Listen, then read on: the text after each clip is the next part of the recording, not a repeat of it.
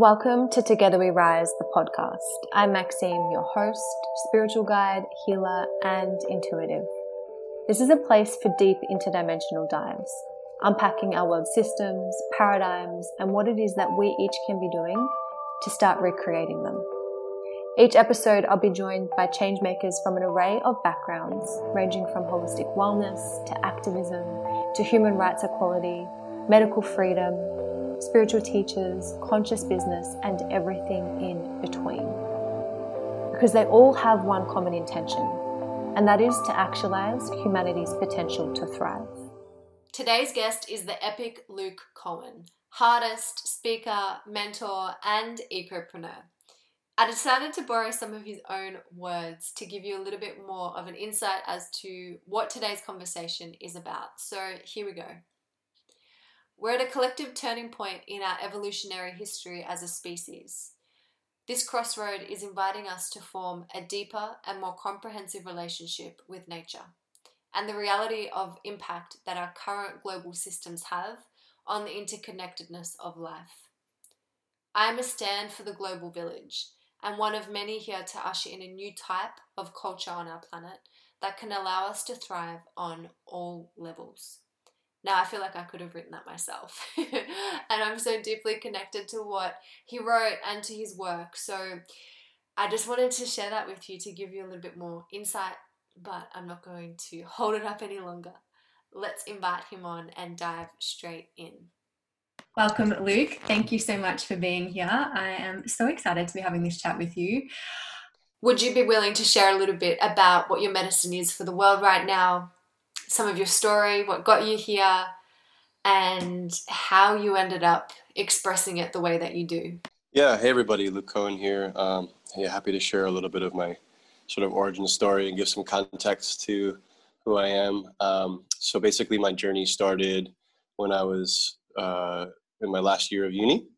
So I was twenty-two. I had a I had a full physical healing crisis that was stemming from deeper emotional and especially spiritual issues. I lost my brother-in-law on nine eleven, which catalyzed the kind of um, hero's journey and the lifestyle I was living at the time, and the sort of, you know, uh, toxicity and, and the combination of like really pushing my body hard as an athlete. So I was a martial artist and a basketball player and a runner, and then combine that with sort of unhealthy diet and a lot of like substance, and the combination just kind of rocked me. So basically the unprocessed grief of nine eleven, and then just pushing my body for years and not knowing that I had a sensitive nervous system, not knowing like that I was an empath or any of these, you know, things that I came to in contact with as I began my journey. So that that's really when it started. And during that time, you know, going from being an agile twenty-two year old, you know, martial artist to basically walking with a cane pretty much overnight was pretty devastating to my, to my young ego at the time. And, and so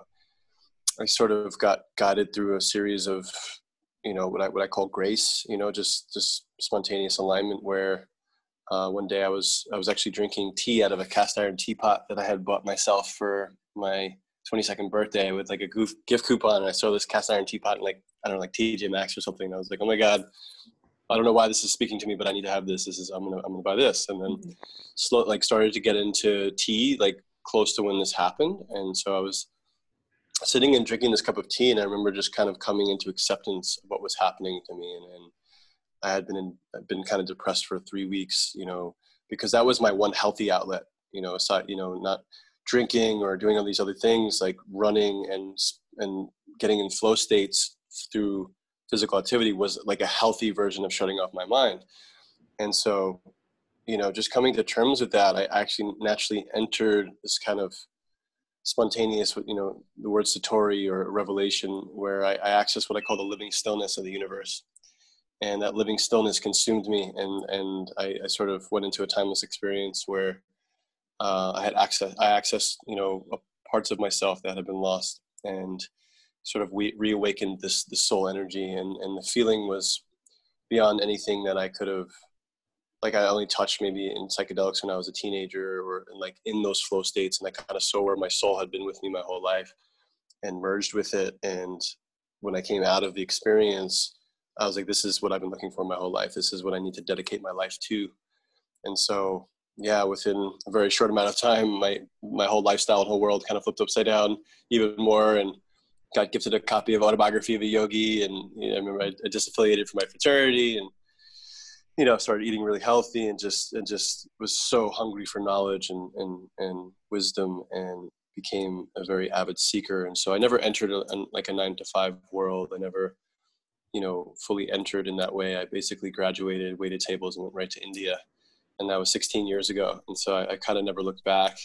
And over the last sixteen years, it's been a pretty mystical ride, uh, movies, movies worth of material and experiences, um, apprenticing with really renowned teachers and healers, and going on these, this, this arc through different lineages that I had walked as a being through, through time, and sort of calling back parts of myself from these different times, remembering who I was gradually. And then, you know, I sought to heal my body, and, and eventually that, that brought me into paths where I, I accessed, you know, more of the unseen half of creation, and, and really developed a, a pretty deep relationship with that element of life. And, um, yeah, as I, as I healed myself, naturally it overflowed to help others, and, uh, everything was learned through direct experience and, and mentorships and apprenticeships. And so there was no like textbook learning. It was just really like going through the, the anchor points of having compassion for what I had survived, and, and doing, holding space for people through, you know, understanding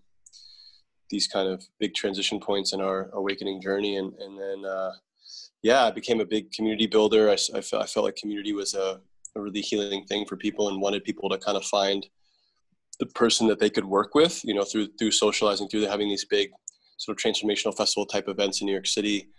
Uh, people would meet each other and, and find the healer that they could work with, or, you know, find the spiritual practice that resonated with them, and not, not having any, you know, one size fits all or any dogma, but just really creating a space for reverence and community, and, and heart space connection to happen for people to, to sort of deepen their journey. And I, I did that for a while, and, and um, eventually made my way to California, eventually Hawaii, eventually Boulder, and eventually here to Bali. But over that, that arc of that sixteen years, yeah, it was, you know, kind of journeying through personal development, and sort of shaman, shamanism and, and deep mysticism, into deeper sort of integrative work, bioenergetics therapy, psychedelic integration therapy, understanding the role of the nervous system and inner child. And then, um, you know, deeper into entrepreneurship and transformational festivals, kind of bridging philanthropy, environmentalism, indigenous communities with social, um, you know, impact entrepreneurship. And then, um, you know, all the while slowly developing my gifts as an artist and speaker and poet, which is where I'm at now, which is I've transitioned out of a lot of like heroic doses of spreading myself thin to organized community and activism, to, and, and like unsustainable ways of showing up in support, to, you know, d- developed a, a really powerful business over year over the years, and, you know, work with more like, you know, high leverage leaders and influencers, and, and on the back end and on the front end,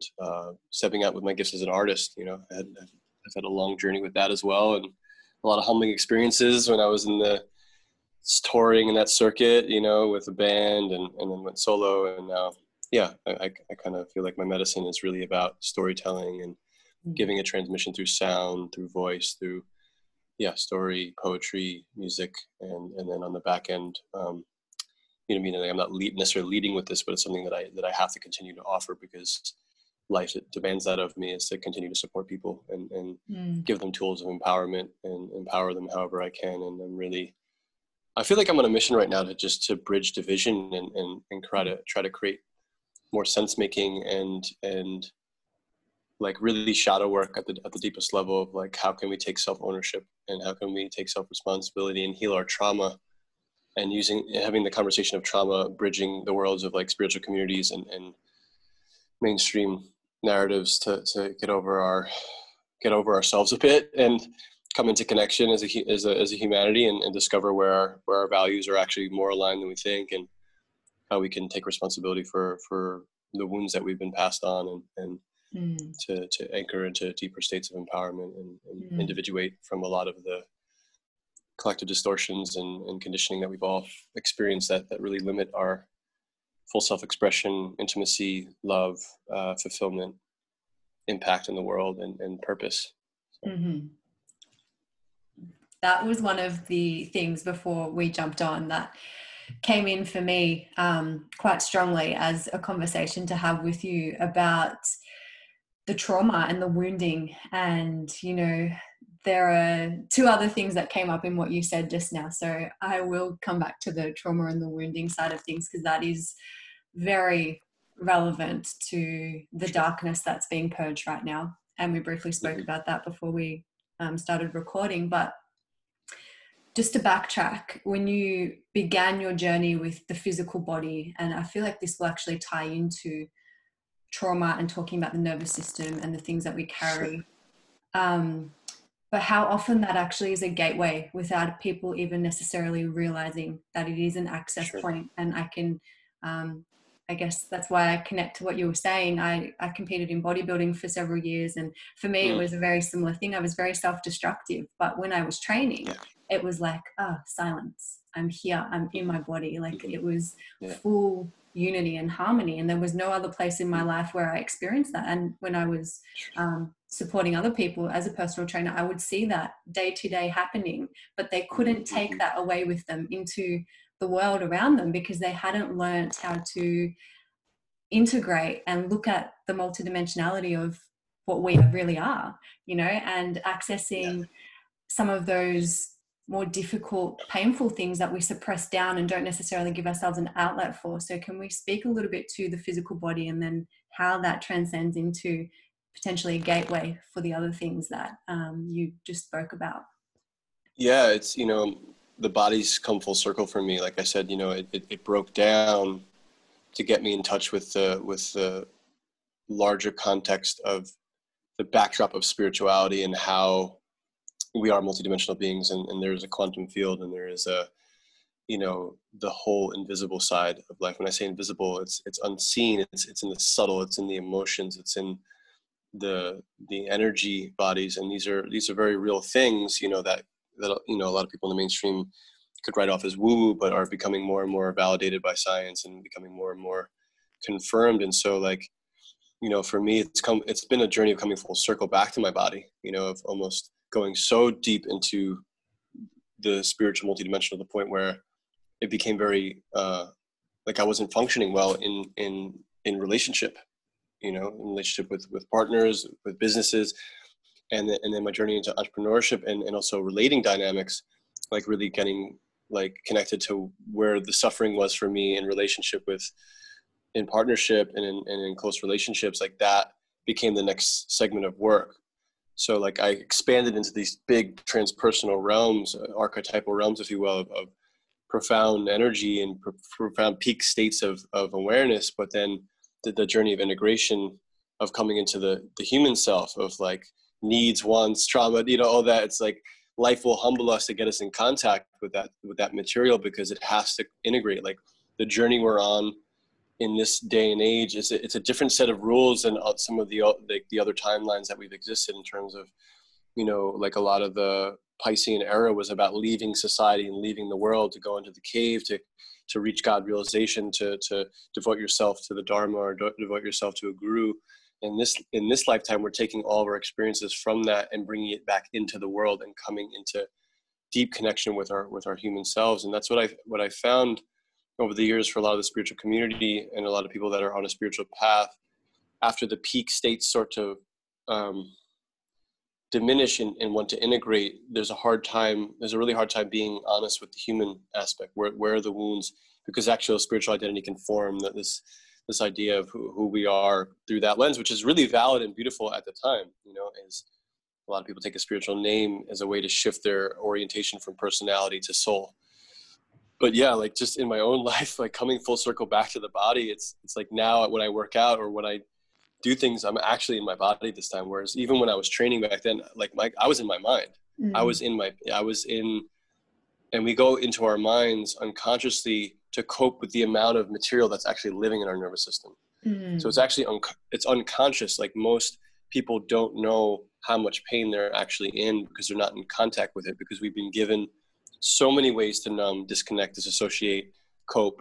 And we've all developed profound strategies as well, just in our own subpersonalities and our own subconscious coping mechanisms. So, you know, the, the decade plus that I devoted myself to bioenergetics therapy was all about like meeting, like, what are your ways of surviving your reality? I didn't feel safe most of my life, and I didn't know how unsafe I actually felt. I wasn't in, I wasn't even in touch with the part of me that just didn't want to be here or didn't feel safe here. Or it felt like too much to feel, you know? And so when we get really in our bodies, we can start to access all of that stuff. When we get grounded, then there's, there's space to feel the unprocessed material. It's like, oh, I'm really in my body. Okay. Why is there this grief here? I don't even know what this is connected to. I, well, you know, and if, if we've been shamed for crying or expressing sadness, like, feeling anything other than what we've been told is preferable or lovable to access is really hard.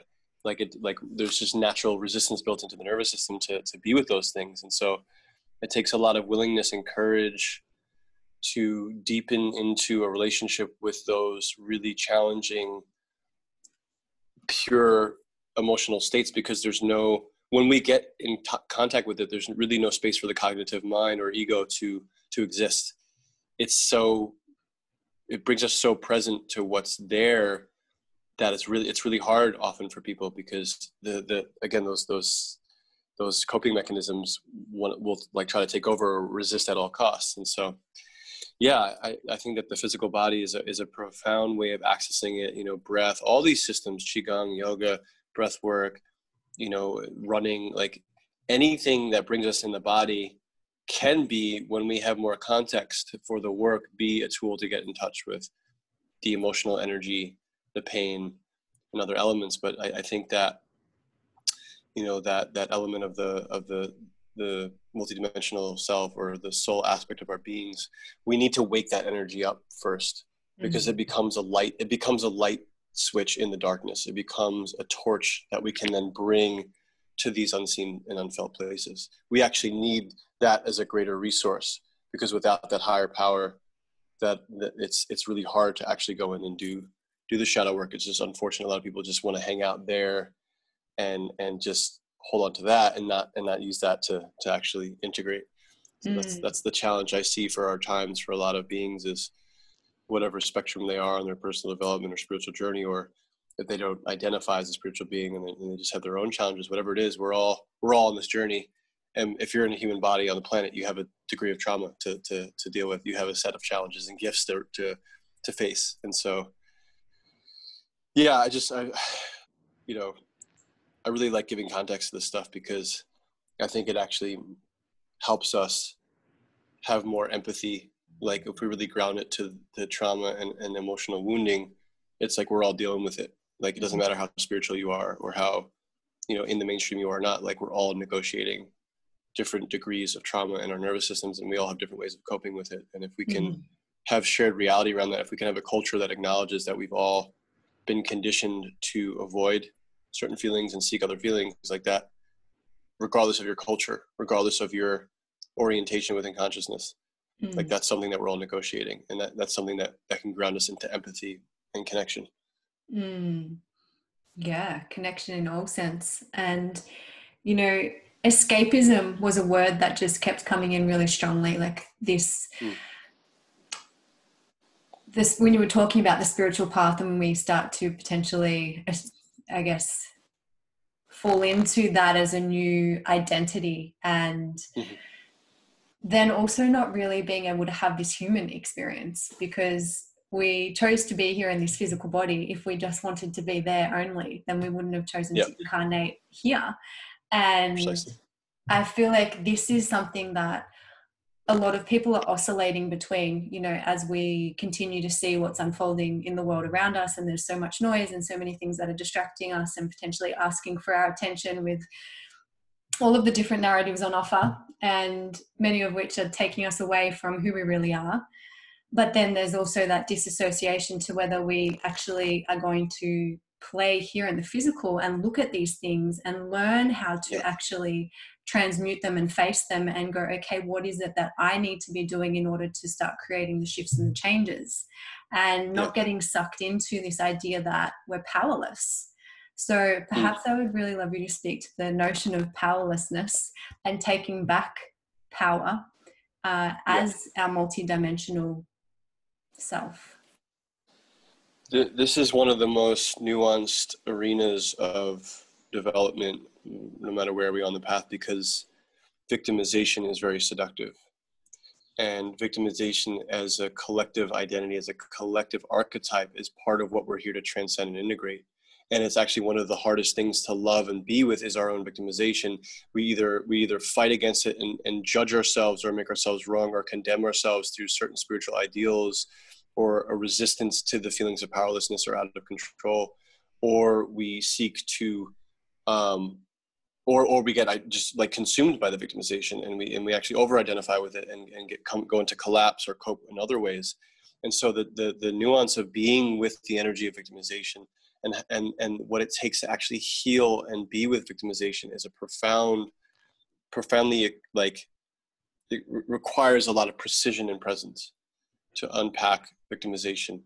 And as I've said to many clients and and and shared with many friends, when they access powerlessness, and and because they've experienced these expanded states of feeling fully empowered, when it when it arises, it's so hard to be with, and it feels so defeating. But the the, the thing that I, I like to share with people is, without experiencing powerlessness, how do you know what fully empowered actually can be like? So as a soul, we come here to experience the full spectrum of experience. And so we have to touch these powerless states so that the, the egoic side of us can be integrated and humbled enough to allow the fully empowered soul aspect of us to be expressed.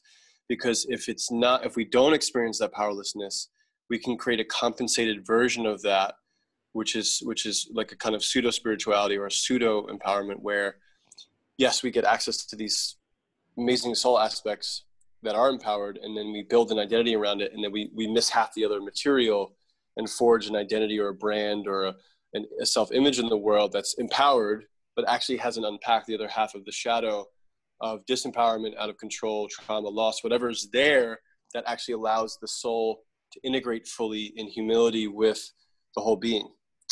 And so going into those states of powerlessness and, and, and unfreezing those moments when we were in little bodies with angry adults or past lives where we've been persecuted, imprisoned, whatever, like the deepest shit that exists in us where victimization lives. If we avoid that or try to prevent it or, you know, again, create ideals that compartmentalize that energy, we, we can't come into our full, our full freedom, our full wholeness. It will always have this degree of either bypassing or or uh, compensation. And if we're living compensate, like in some kind of comp coping mechanism, mechanism or compensation, we're actually not fully free. We're not in our full sovereignty. We're not in our full self-expression at the, the highest level of our soul's ability. And so it, it's really a matter of where you place the value. Like a lot of times when I'm, when I'm gonna be working with a client for a longer time, like six months or a year, and go into mentorship, I like to give them context for the value of what they get to receive by doing a certain shadow work, because if that seed's not there, when we get up in the material with that material, we start to face like deeper grief or deeper loss or deeper disempowerment, powerlessness, some of that, that deep stuff. It's, it's really easy to check out or easy to like justify, justify not, but not being with it.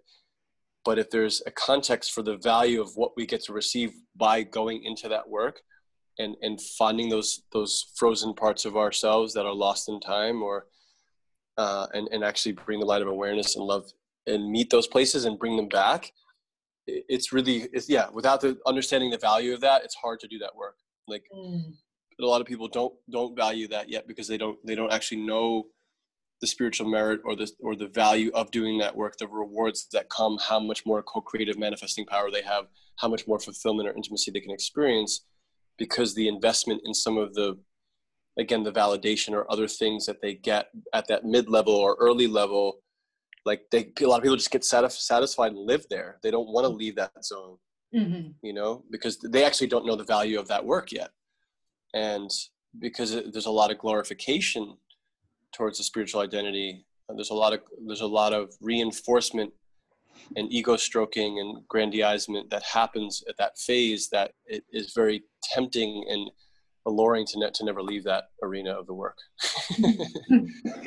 Yes, but then, as you said way earlier on, then we'll be humbled by life because we can't yep. get away with that for, for very totally. long. Yeah, yeah, it will come in some form. That's, that's you know, for all the empaths out there and all the people that are, that are devoted to this work, when we get in contact with people that we love that are unwilling, it's, and we, we kind of want to be the teacher. We want to, we want to, this is where you're bypassing. Ah, can't you see, see your blind spot? Like, no, it's a blind spot. That's why they can't see it. So, let me like, show it to you. Yeah.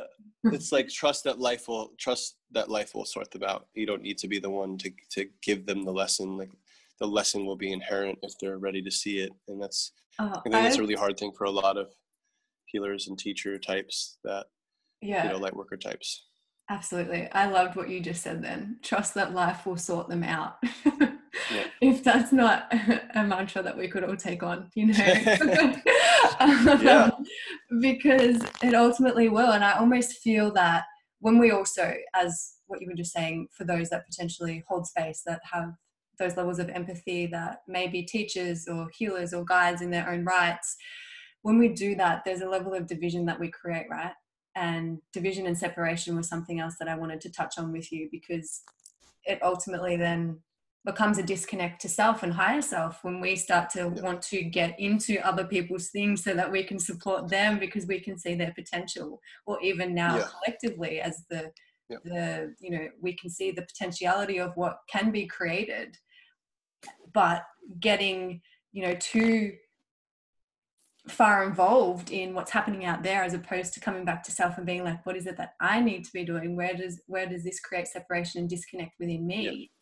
To come back home. Can you speak to division, separation, disconnect to self, and then how that is really, you know, not allowing us to create the unity that we're looking for externally?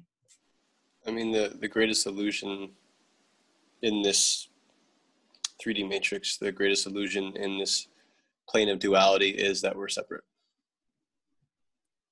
And it's such a, it's another nuanced area, because at one level we're all one. There's this unified field of consciousness, and yet we're really meant to have a differentiation and individuation process as the unique slice of God, goddess that we are, the unique slice of, of creation that we are. We're meant to come fully into our experience. And so separation has its role to get a soul to wake up to itself. It's, it's like you, you yell at the mirror long enough and you realize it doesn't actually do anything, that you have to go within. You have to eventually, you, like you, we, we, we all exhaust our fight with life at some point. If we're, if we're so in a particular configuration of opposition and polarity. And it's nuanced now because there are like, there are legitimate threats to our existence. There are legitimate threats that feel and are triggering a deep unsafety in a lot of, a lot of people for different reasons, whatever side of the argument you are, or whatever side you of, of that division that we're in. Um, at the deeper levels, I believe that there's been a war waged on consciousness and on the human, human spirit. And it goes back to the loss of our indigeneity and our relationship to the land, and our, and our relationship to the natural cycles of creation that were, as cultures that were, where we oriented ourselves within existence. We had a role and a place within the village. We had a role and a place within existence. We knew ourselves because the culture set us up to know ourselves, wherein we've been raised in cultures that were designed to get us lost in external things and seeking validation, love, uh, connection outside of ourselves. And so separation is the natural state that emerged from a culture built on separation, that thrives on separation, that thrives on competition, and was very intentional. That pyramidal structure was, was the power structures that, that basically um, came into power um, after the like certain falls in our evolutionary journey as a, as uh, different stages of development as a species. Those power structures that came in were, were hierarchical and competitive based. And the focus on external power became the, the, the, the dominant culture. And that patriarchal culture is a war based culture. And so whenever you have a war based culture, you're, you have a culture that thrives on separation. And so what we're, what we're dealing with on the planet right now is the unresolved karma of these things and the unexpressed emotions collectively that we each have our slice of the sacred wound around. Um, and, you know, like resol- again, when we talk about, you know, shadow emotions and, and dealing with things, we have all the stimulation we need now to get in touch with the unresolved pain of these timelines, so to speak. So a lot of spiritual beings are getting in touch with their rage for the first time, and they have no context for it. They're getting in touch with, with their deeper unsafety that they've been managing their whole life. And now it's like life is actually getting them in contact with the depth of unsafety that's actually always been there. And they think it's this external threat, and they think it's this whole thing, but it's actually that is drawing out of them the unsafety and the rage that's actually been living in their nervous system incarnationally. And so this, this whole play of duality right now is, is, is actually serving the collective to get in touch with the unprocessed material. It's a lot less destructive than it was at any other point in time. You know, like, you know, w- what's emerging on our planet, we have the unresolved pain of fascism and totalitarianism and like Nazi Germany and like, you know, with, with Trump and all these things, like it, it's, it's literally catalyzed this massive wave of energy of, again, the unresolved pain. And, and so people are experiencing that. They're, they're experiencing the, the pain of their ancestors right now.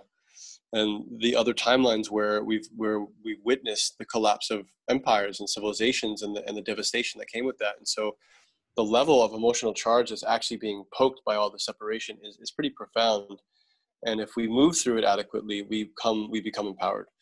Every time we access victimization and we heal, we heal at a deeper level, and we step into our soul's empowerment and sovereignty, we expand, we expand our potential, we expand our capacity to co-create with life. And those powers that have been subjugating humanity's spirit never wanted us to know our, our, our God potential. Our, when I say God, you know, it's a charged word. Let's say our, our, our potential as co-creators with, with, with creation, you know, the, to know our power, like that has been very intentional.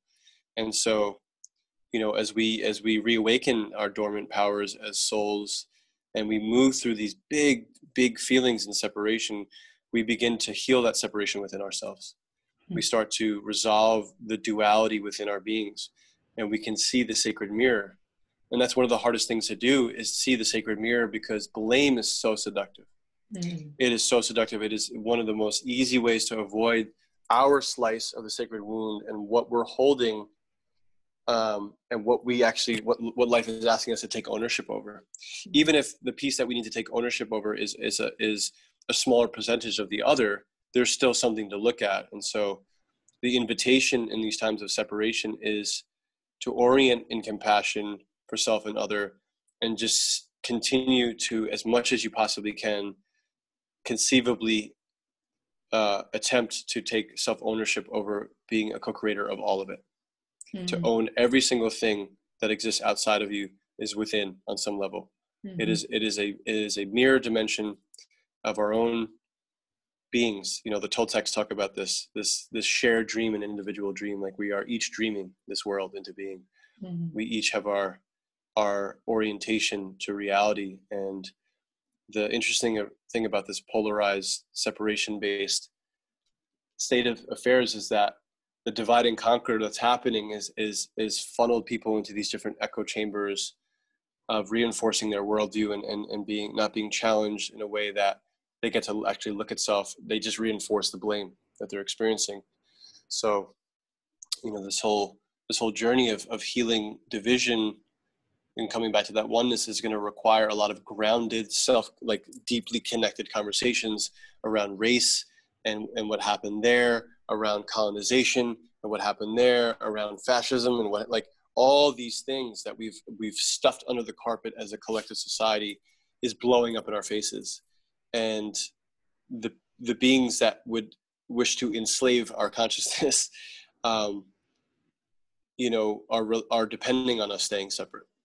Mm-hmm. And so, um, self-ownership and self-responsibility and taking ownership over our trauma and our slice is how we actually start to to repair it in the collective. We we we take responsibility for our slice of the sacred wound, and then we actually create a neural pathway to that less preferred choice so that other people can follow that pathway in their own lives. And then we lead from the example. We, we, we, we exemplify what it means to be able to hold mul- multiple perspectives and find the middle path, to, to differentiate between objective truth and subjective truth, to, to look at what, how much of this is being, is a creation of my own wounding versus uh, being with what is, not how I want things to be. Like all those things, um, the duality and the separation is, is, is ramped up to, to like try to jolt us awake right now. Mm-hmm. Mm-hmm. And yeah, jolting is definitely what's happening for many, many, many people. And yep. It is relentless. And I guess one of the other things that uh, comes to mind when you were saying that, you know, it requires stamina as well. I feel sometimes when people get drawn into shadow work, it's like, all right, let's get in there. Let's like just bring it all to the surface. And it's like, yep. It takes time. And you've, if you really want to do it in a way where you allow yourself to integrate it and create true change, it's incremental. Yeah. And it's one, yeah, mm. please, I can see you've got something there. Go. No, no, no. I, it's, no, you're, I mean, you're just, I mean, finish, finish. Cause you're, you're speaking truth. I'm just resonating with what you're saying as truth. Yeah. It, um, well, it's incremental in the sense that there are always deeper layers if we're willing to go there, but it's also, for this to really then be able to actualize into the physical reality, it's we've got to be looking at it from the long game perspective as to what is it that you have access to right now. And it's not, I find especially as well, um, and I'm sure you've probably got something to say on this in terms of the timeline shifts and the things that happened toward the end of last year uh, and that have been playing out in the prophecies and all that sort of thing. People attached so much to that. And the energies became available to us. This is just how I've received it. The energies became available to us, but the the physical reality needs to catch up to that. And that's going to take a minute. Yes. And that's going to require all of us, as you were just saying before, to step in and to, you know, do our part within that. So whatever that has opened up for you, I'd love for you to elaborate on. Yeah. Thank you for naming it so eloquently with so much wisdom. Um, I, I echo everything you're saying, and you know it does take time for things to echo from the quantum into physical reality. And as visionary types, we get often get very impatient with the process because we see it and we feel the potential of it, but living into it is where it gets tricky. That's where the mastery is required. And you know it's kind of like you know some of the basic laws of manifestation is: can you trust that it's coming without the full evidence of it being there? You know, that's, that's a really challenging thing that requires faith and that requires uh, emotional maturity to allow it. And, and with, like, you're speaking into the sort of one of the traps of shadow work is endless shadow work of like, you know, where we actually loop in our loop in it and we don't give ourselves permission to have joy or, or play or other things. And, you know, so there's two sides of that. Those traps is, you know, the love and light side where it's just like, it's all love and light and I don't want to look at any of my shit. And it's all going to magically work out. And there's like there's a certain type of naivety and blind faith that, that is lacking integration. And the other side is like endless wounding and endless clearing and endless. And actually, we actually need both. We need we need the, the light and the shadow to, to integrate. And so this this patience with self through the layers, you know, one of the, the deepest seeds planted in my consciousness from one of my mentors is that there's no getting rid of or fixing. There's only being with. Mm. And when we can be with what is and learn the metric of discernment and quality of presence that allows us to meet what is, that's how it alchemizes. That's how it starts to shift. And so, you know, you know, Matt Kahn talks about this a lot too, the, the, where sometimes the soul and the body are catching up. Like for, for example, for me, my, I accelerated so deeply into my soul arena after my, my breakdown that it actually took me Mo- like most of my spiritual journey to get to a point where my soul and my body are finally caught up enough, mm-hmm. you know, where I'm like inhabiting my body as my soul frequency. And that, that was sixteen years. If I try to like, and do you know how much years of struggle I was pushing to create that, you know, projected outcome, not knowing what it, what it would entail. And so like some of our, our process of integration or awakening is not even up to us. Like it's not up to our personality. We, we don't, we don't get to decide. Like our soul literally is going to drag us through the mud sometimes with our personality kicking and screaming because we have to go through an experience of complete disintegration of identity or uh, projected ideal outcome. And so what, what a lot of people are going through is the, is the breakdown and breakthrough of where the ideology, spiritual ideology and physical reality need to integrate. So yes, these prophecies are real. Yes, there's so much. You know, the Schumann resonance is going off the charts of the earth, you know, galactic alignments, all those things are amazing and are real. And we can access that fifth dimensional energy. Like it's, it's a felt state. There's inner planes to access. And if we're not able to come into connection with each other, with other human beings that don't share the same beliefs of us, and actually have a dialogue and have empathy, it doesn't matter. Like, kindness and compassion are more important than any um, projected outcome of awakening for our species. We, that's how we live into the experience. How do we meet the darkness is by becoming the light, and, you know, integrating the darkness and having, like, allowing darkness to be its, its, its having its role within creation, within ourselves and each other. And, and until we can meet these things in acceptance, it won't resolve. To try to get rid of them, or get rid of this person, or get rid of these energies, or fix this thing inside of self, that will just perpetuate the, the, the, you know, action reaction of energy. When we resist, whatever we resist persists. Whatever we, you know, seek to, to fix or get rid of will only amplify its duality until we finally see our internal relationship with it and how we're, we're actually co-creating it. Mm-hmm. So it's, um, it's a beautiful thing that you've named. And, and, and, you know, it's, it's, I'll just, I'll just finish this kind of, you know, rant with, with a, a, a, an insight that I found really helpful around the three stages of transformation, which is first awareness. We get aware of our issue. We get aware of whatever's going on, and then acceptance happens, and then transformation happens. And what a lot of pe- people want to do is they get awareness and they want to just jump right to transformation and yeah. skip acceptance, because it's really hard to accept shit sometimes. It's really yeah. hard.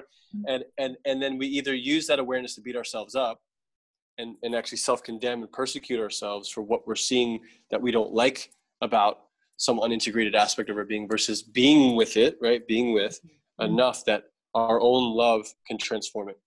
Our mm-hmm. own awareness naturally becomes this this solvent, or the the balm on the wound that we need to to like actually meet. You know, I, lo- I love what Matt Kahn says too, that we're actually we're actually all our own spirit guide. Mm. Like, our soul aspect is our soul aspect is really here to accompany these younger parts, these these these human parts that we can't stand, because some part of us knows that we're these avatar mm-hmm. beings that we're mm-hmm. like, God dang it, this human part sucks. I don't like feeling this, you know, and it's, it, and you don't need to like it. It's not fun. And as you integrate it, it's going to get better and better. Yeah, totally. Totally. Yep. Yep. um, but it's the resistance within that too. Like, you just, you've kind of circled back to that a few times, but it's really, whenever we do that, we create the fuel source for it as well. We just, we just mm-hmm. let it continue to burn, and it's the minute, and I picture it like the quicksand, you know, if we're fighting it and we're like, gotta get out of here, gotta get out of here, it's going to just pull us in deeper and deeper and deeper. And it's when we stop, yep. let the space, we let, we let, we allow the space, and we let it all just, you know, settle down, then we have to move up and out of it. Yeah. So the only way out is through. Yeah, ain't that the truth? um, you've spoken a bit to healing wounds and traumas as well, and I just feel like this is something that I want to give a little bit more airtime to, because just more from a personal lens for people that are listening, if they're experiencing these things and they're coming up for them, and they might not have the level of support that they feel like they need, or, you know, the dynamics are changing so quickly in relationships, within family units, within personal relationships, within so many aspects of how we relate in the world around us right now. And if people are going through all of those transitions, and it's happening rapidly for them, which many of them that are experiencing awakenings now, it's happening at a yep. far, rapid, rapid rate. rate than it's ever happened. People are doing doing what took me ten years to do within, within a very short amount of time. Absolutely.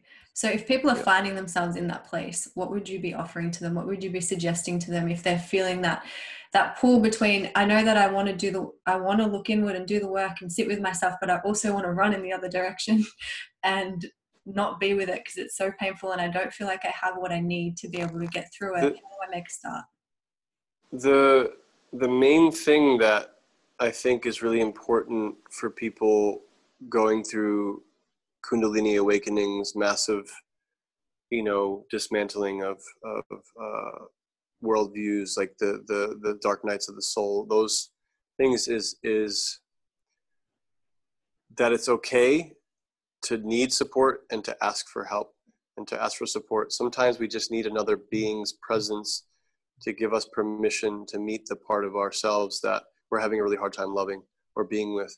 Just, just another loving presence, and honesty about what we're feeling can be significantly changed. Like, you know, like for example, like I've, I've had, I've had moments with friends where, and mentor, like, yeah, for example, like a lot of my deeper healing work I did in mentorships, like I did with, with healers and elders and wisdom keepers that could hold me and, and, and be like an archetype of a kind of benevolent father or benevolent mother and hold me in wounding. And then, and I, but I didn't want to do that with peers.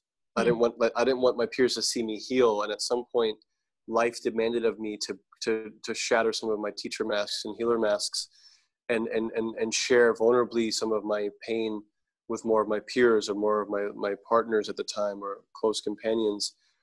And some people can meet it, some people can't, but there are souls out there that you will attract into your life that can love you enough. Like they, they're capable of actually meeting some of your deeper pain.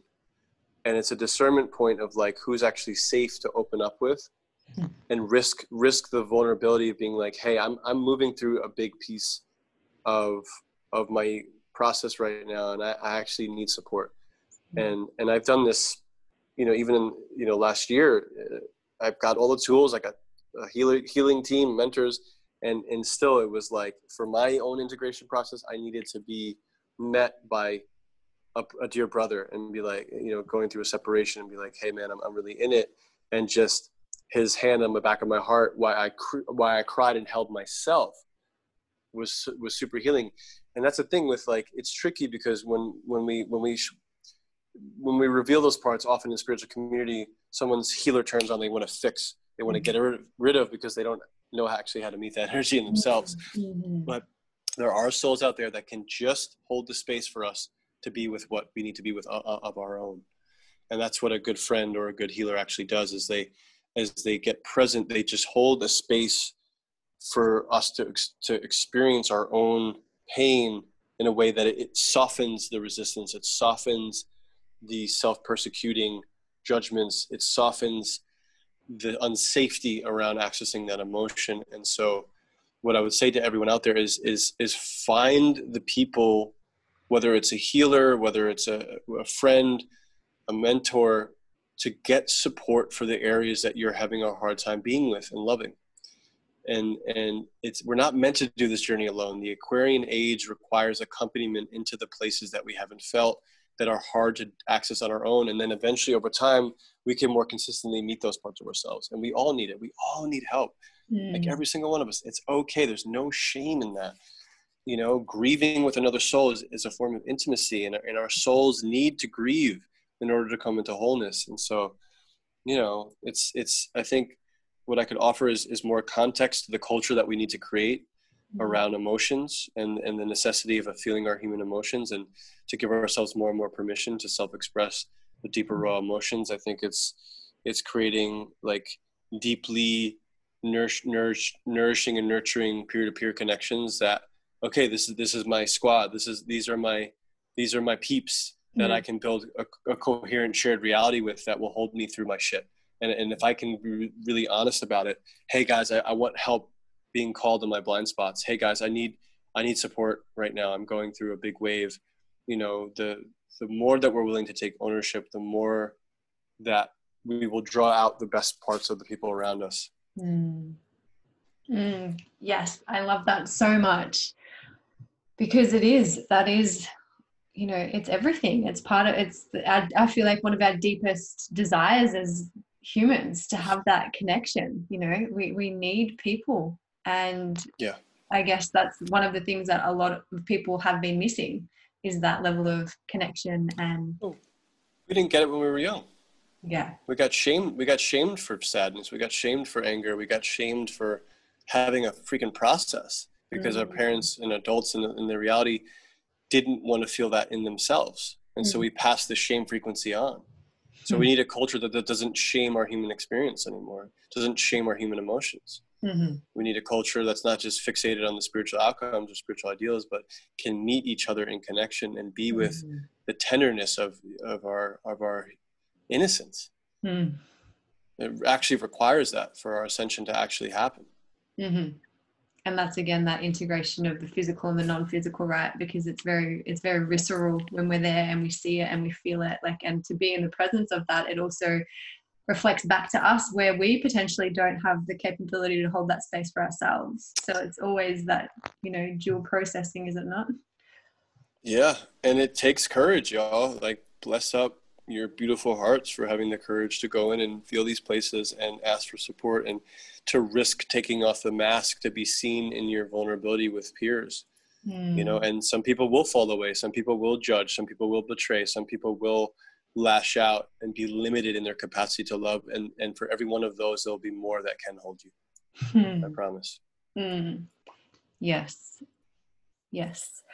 There was one final thing that I wanted to explore with you, and um you know, your medicine has taken many different routes and it's all come together. I mean, at essence, it's all one thing, but I feel like that's a big shift that's going to be happening for a lot of people, whether it's already started or it's to come, is that level of true soul service and yeah. stepping into what it is that you're really here for. You know, we've we've just we're moving out of that paradigm where, and many, and there are potentially many listening that have never really fully allowed themselves to partake in that matrix way of being in terms of a nine to five, or, you know, doing things that don't feel aligned for them. But we're not just one thing, and I feel like you can speak to that beautifully, because I, I have these conversations a lot where people, you know, they get to a point where they've done more of their healing work and they start to look within themselves. What am I here for? What is, what do I want to offer? What's my purpose? They can see that there are all of these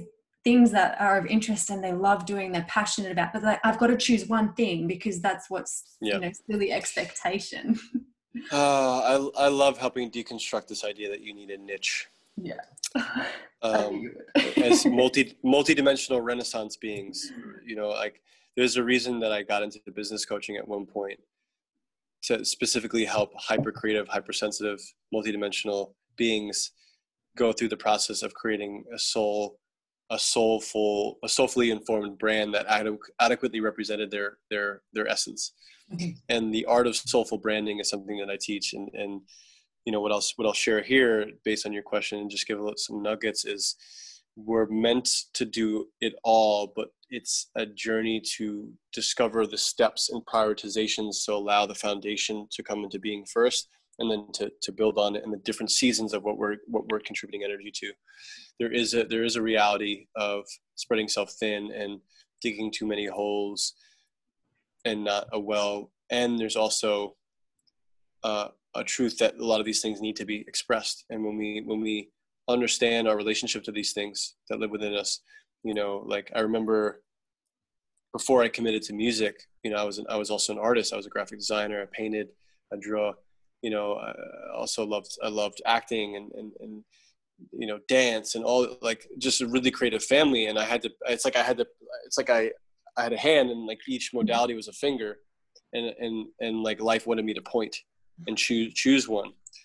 And eventually I did. I was like, okay, I need to go all in on music.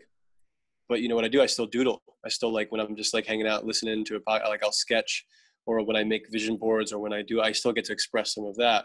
And when I dance, I dance for my own fun. I don't need, you know, it's like just to shake off.